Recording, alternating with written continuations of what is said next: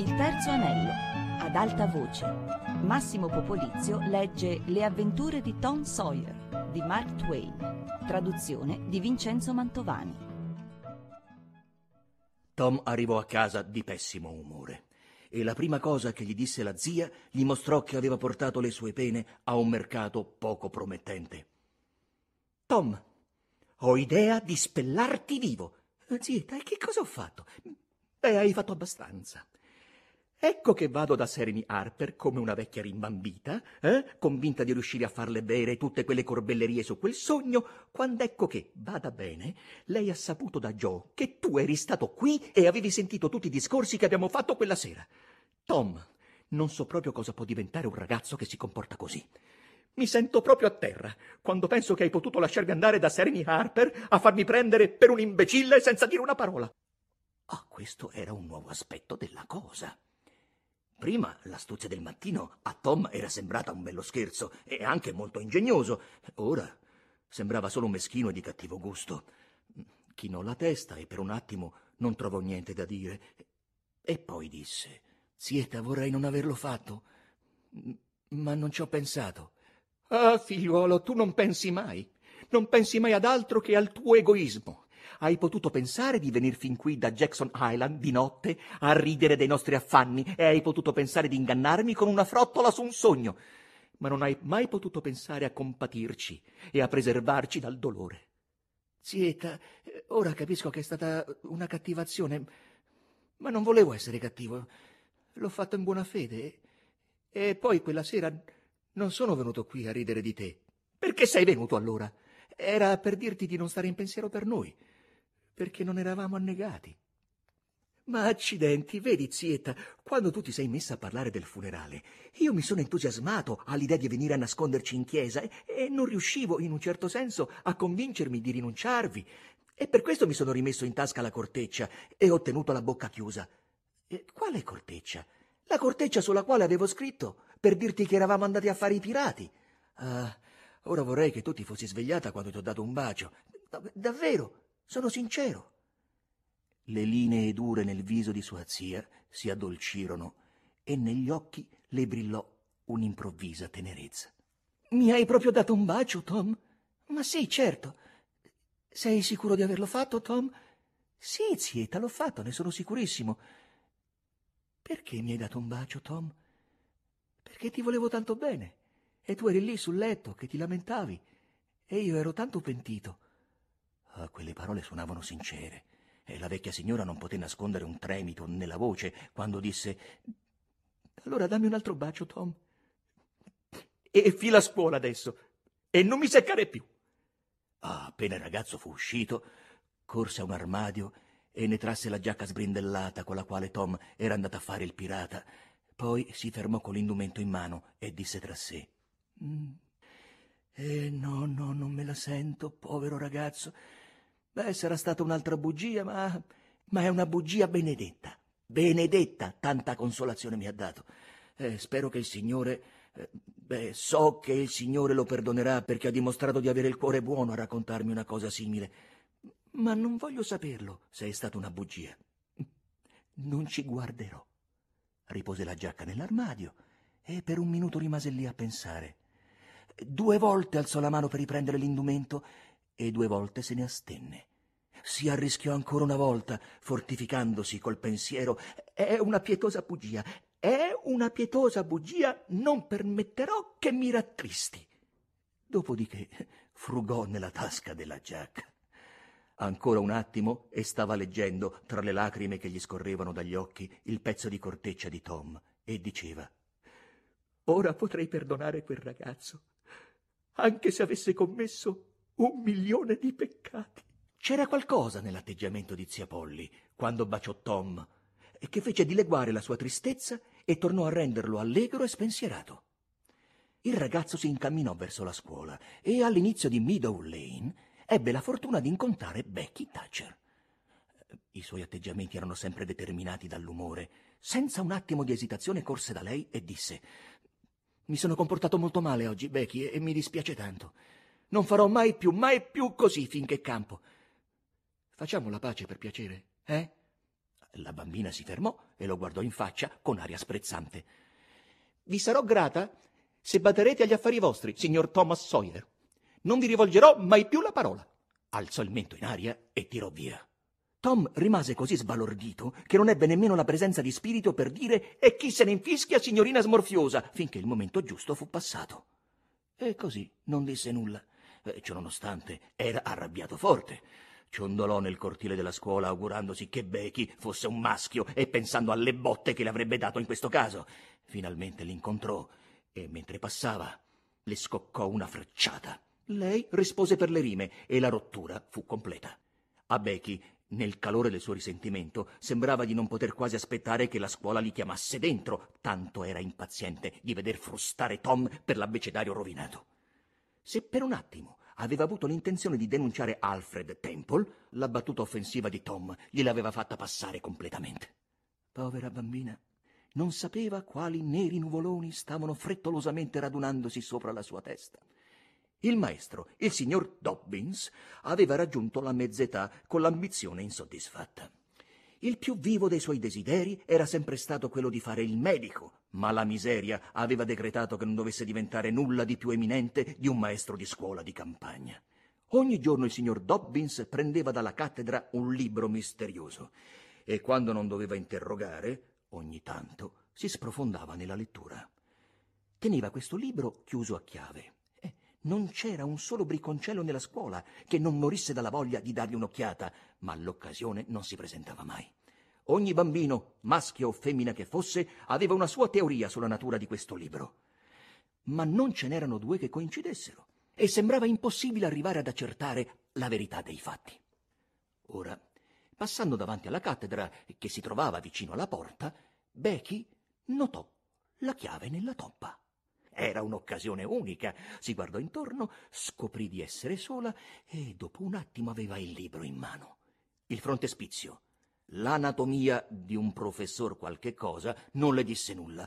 Allora Becky cominciò a sfogliarlo. Arrivò subito a una illustrazione, incisa e colorata con cura, una figura umana. In quel momento un'ombra cadde sulla pagina e Tom Sawyer entrò dalla porta e vide di sfuggita la figura. Eh, Becky afferrò il libro per chiuderlo ed ebbe la sfortuna di strappare a metà proprio in mezzo la pagina con l'illustrazione. Ficcò il volume nella cattedra, girò la chiave e scoppiò in lacrime di vergogna e di collera. Tom Sawyer! Non potresti essere più cattivo di così, ad avvicinarti a una persona di nascosto per vedere cosa sta guardando. E come potevo sapere che stavi guardando qualche cosa? Tom Sawyer! Dovresti vergognarti. Sai benissimo che farai la spia e... e, e come farò? Come farò? Mi frusteranno. E io non sono mai stata frustata a scuola. Poi batté il piedino per terra e disse: Sì, pure cattivo quanto vuoi. Io so una cosa che succederà. Aspetta e vedrai. Ti odio, ti odio, ti odio, ti odio. E uscì di corsa dall'aula con un nuovo scoppio di pianto. Tom rimase immobile piuttosto turbato da questo attacco furibondo e, e finalmente si disse: Che strano, come sono stupide le ragazze. Ma come a scuola non l'hanno mai picchiata? E con questo Cos'è una bastonatura? Tipico, tipico delle ragazze. Pelle delicata e cuore di pulcino. Beh, ma è naturale che non farò la spia al vecchio Dobbins su quel che ha fatto quella stupidella, perché ci sono altri modi meno meschini di fare i conti con lei. Eh, e che me ne importa? Il vecchio Dobbins chiederà chi è stato a stracciare il suo libro? Eh, nessuno risponderà. Allora lui farà quello che fa sempre, chiederà prima all'uno, poi all'altro, e quando arriva alla ragazza giusta lo saprà, senza bisogno che qualcuno faccia la spia. Le ragazze hanno la faccia che fa la spia per loro. Sono senza spina dorsale. Le buscherà. Beh, è un brutto impiccio per Becky Thatcher, perché non c'è via di scampo.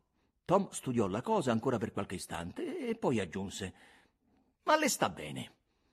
A lei piacerebbe vedermi in un guaio simile. Beh, si arrangi. Si unì al gruppo di scolari che giocavano nel cortile e di lì a poco arrivò il maestro e la scuola li chiamò dentro. Tom non provava un grande interesse per i suoi studi e ogni volta che guardava di soppiatto dalla parte delle bambine, il viso di Becky lo turbava. Tutto considerato non voleva compatirla, eppure non poteva farne a meno.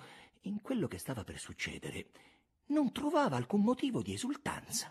Beh, finalmente venne fatta la scoperta dell'abbecedario e da allora, per un po', La mente di Tom fu tutta presa dai casi suoi. Becky uscì dal letargo della sua disperazione e mostrò un discreto interesse per gli sviluppi della situazione.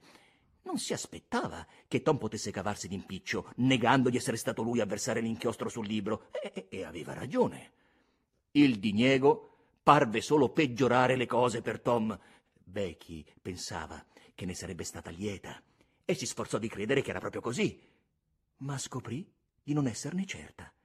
Quando le cose volsero al peggio, ebbe l'impulso di alzarsi per denunciare Alfred Temple, ma fece uno sforzo e si costrinse a tacere, perché si disse lui farà la spia sulla figura che ho strappato, questo è certo. Non direi una parola nemmeno se si trattasse di salvargli la vita. Tom si prese le frustate e tornò al posto senza far tragedie, perché pensava che poteva anche darsi che fosse stato lui a rovesciare inavvertitamente l'inchiostro sull'abbecedario, mentre giocava con i suoi compagni. Aveva negato per salvare la forma e rispettare la tradizione e aveva insistito nel diniego per principio. Lentamente passò un'ora intera. Il maestro sedeva sul suo trono, col mento sul petto, e l'atmosfera era resa sonnolenta dal brusio dei ragazzi che studiavano. E dopo un po' il signor Dobbins raddrizzò le spalle, sbadigliò, poi aprì il cassetto della cattedra e tese la mano verso il suo libro. Ma sembrava incerto se prenderlo o lasciarlo. Quasi tutti gli alunni alzarono distrattamente lo sguardo, ma tra loro ce n'erano due che seguivano con occhio vigile i suoi movimenti. Il signor Dobbins toccò per qualche tempo il suo libro con aria assente. Poi lo tolse dal cassetto e cercò sulla seggiola la posizione migliore per mettersi a leggere. Tom scoccò un'occhiata a Becky. Aveva visto la sua stessa espressione sul muso di un coniglio raggiunto dai cacciatori con un fucile puntato alla testa. Di colpo dimenticò la lite che aveva avuto con lei. Presto, bisognava far qualcosa e farla subito anche, ma proprio l'imminenza del pericolo paralizzava la sua inventiva. Bene, aveva un'ispirazione Sarebbe corso a prendere il libro, eh, si sarebbe gettato fuori dalla porta e sarebbe fuggito. Ma ebbe appena un attimo di esitazione e l'occasione andò perduta. Il maestro aveva già aperto il volume. Oh, se Tom avesse potuto tornare indietro, beh, troppo tardi. Ormai non c'era più nessuna possibilità di aiutare Becky. Ancora un attimo. E il maestro squadrò la scolaresca. Tutti gli occhi si abbassarono sotto il peso del suo sguardo. C'era qualcosa in quello sguardo che faceva tremare di paura anche gli innocenti. Nell'aula cadde un silenzio, durante il quale si sarebbe potuto contare fino a dieci. Il maestro stava gonfiandosi di rabbia, poi parlò. Chi ha strappato questo libro? Non un suono. Si sarebbe sentito cadere uno spillo. Il silenzio perdurò. Il maestro scrutava un viso dopo l'altro cercando i segni della colpa. Benjamin Rogers, hai strappato tu questo libro? Un diniego. Un'altra pausa. Joseph Harper, sei stato tu? Un altro diniego. L'inquietudine di Tom cresceva sempre più sotto la lenta tortura di questo modo di agire. Il maestro studiò le file dei maschi, rifletté un momento e poi si rivolse alle femmine. Amy Lawrence? Una scossa del capo. Gracie Miller? Lo stesso segno. Susan Harper? Sei stata tu? Un altro no. La bambina successiva era Becky Thatcher, Tom tremava da capo a piedi per l'emozione e aveva ormai l'impressione che la situazione fosse disperata. Rebecca Thatcher. Tom guardò il suo viso. Era sbiancata dal terrore. Hai strappato tu. No, guardami in faccia. Le sue mani si alzarono in un gesto supplichevole. Hai strappato tu questo libro? Un'idea passò come un fulmine nel cervello di Tom. Il ragazzo scattò in piedi e gridò: Sono stato io! L'intera scolaresca rimase a bocca aperta davanti a questa incredibile follia. Tom attese qualche istante per riprendere il controllo delle sue facoltà e quando si fece avanti per ricevere il castigo, la sorpresa, la gratitudine e l'adorazione per lui che brillavano negli occhi della povera Becky gli parvero un compenso sufficiente per cento fustigazioni. Beh, quella sera Tom andò a letto pensando a come vendicarsi di Alfred Temple. Eh, perché, vergognosa e contrita, Becky gli aveva confessato tutto, senza dimenticare il proprio tradimento, ma anche il desiderio di vendicarsi doveva presto dar luogo a più gradevoli fantasticherie, e Tom infine si addormentò con le ultime parole di Becky che come in sogno gli suonavano all'orecchio. Tom, come hai potuto essere così nobile? Le vacanze si avvicinavano. Il maestro, sempre severo, divenne più severo e più esigente che mai, perché voleva che la scuola facesse una bella figura il giorno degli esami. Mentre il gran giorno s'approssimava, venne a galla tutta la tirannia che c'era in lui, il quale sembrava provare un piacere vendicativo nel punire anche le più piccole mancanze. La conseguenza era che i ragazzi più piccini passavano i giorni nel terrore e nella sofferenza e le notti a meditare la vendetta non perdevano un'occasione per fare una birbonata al maestro, ma lui era sempre in vantaggio. Il castigo che seguiva ogni vendetta riuscita era così grandioso e solenne che i ragazzi lasciavano sempre il campo malconci. Finalmente organizzarono un complotto e idearono un piano che permetteva una splendida vittoria. Ingaggiarono il figlio del pittore di insegne, gli esposero il progetto e chiesero il suo aiuto. Il ragazzo aveva le sue ragioni per gioire dell'iniziativa, perché il maestro era a pensione presso la famiglia di suo padre e gli aveva offerto più di un motivo per odiarlo. Di lì a qualche giorno la moglie del maestro doveva fare una visita a certi amici che stavano in campagna e così nulla avrebbe interferito con i loro piani. Il maestro si preparava per le grandi occasioni lubrificandosi bene di whisky le budella e il figlio del pittore d'insegne disse che quando il signor Dobbins la sera dell'esame avesse raggiunto il giusto punto di cottura lui avrebbe potuto sistemare la cosa mentre il maestro sonnecchiava nella sua poltrona. Poi lo avrebbe svegliato al momento giusto e spedito in fretta a scuola. A tempo debito arrivò l'importante occasione. Alle otto di sera la scuola era vivamente illuminata e adorna di corone e di festoni di foglie e di fiori. Il maestro sedeva come un re nella sua poltrona su una pedana sopraelevata con la lavagna alle spalle. Sembrava passibilmente alticcio. Tre file di banchi da ambo i lati e sei file davanti a lui erano occupate dai notabili del paese e dai genitori degli alunni. Alla sua sinistra, dietro le file dei compaesani, c'era una spaziosa pedana provvisoria sulla quale stavano seduti gli scolari che dovevano prender parte agli esercizi della sera. File di ragazzini lavati e vestiti in modo tale da metterli in uno stato di intollerabile disagio. File di goffi ragazzi grandi, banchi di neve di bambine e signorine fasciate di batista e mussolina e notevolmente imbarazzate dalle loro braccia nude, dagli antichi ciondoli delle loro nonne, dai loro nastrini rosa e azzurri e dai fiori nei capelli. Tutto il resto della sala era pieno degli scolari che non partecipavano. Cominciarono gli esercizi. Un ragazzo piccolissimo si alzò in piedi e recitò timidamente. Chi si aspetterebbe che uno alla mia età si mettesse a parlare in società? eccetera, eccetera, accompagnandosi con i gesti spasmodici e penosamente precisi che avrebbe potuto fare una macchina, posto che la macchina fosse un po' in disordine. Seguirono il ragazzo stava sul ponte in fiamme. Calarono gli assiri e altre gemme dell'arte declamatoria. Poi ci furono i saggi di lettura e una gara di ortografia. L'esigua schiera dei latinisti si produsse con onore. A questo punto il maestro, tanto alticcio da rasentare la giovialità, scostò la poltrona, volse le spalle al pubblico e prese a disegnare alla lavagna una carta dell'America, sulla quale intendeva far svolgere l'esame di geografia. Eh, ma le mani gli tremavano tanto che il risultato fu davvero pietoso e dalla platea si levarono piccoli scrosci di risa soffocate. Beh, sapendo di che cosa si trattava, il signor Dobbins cercò di rimediare. Cancellò alcune linee e le rifece, ma riuscì solo a tracciarle ancora più storte, dando sfogo a risate più sonore. Dedicò allora tutta la sua attenzione a quel lavoro, come se fosse ben deciso a non farsi smontare dall'ilarità del pubblico.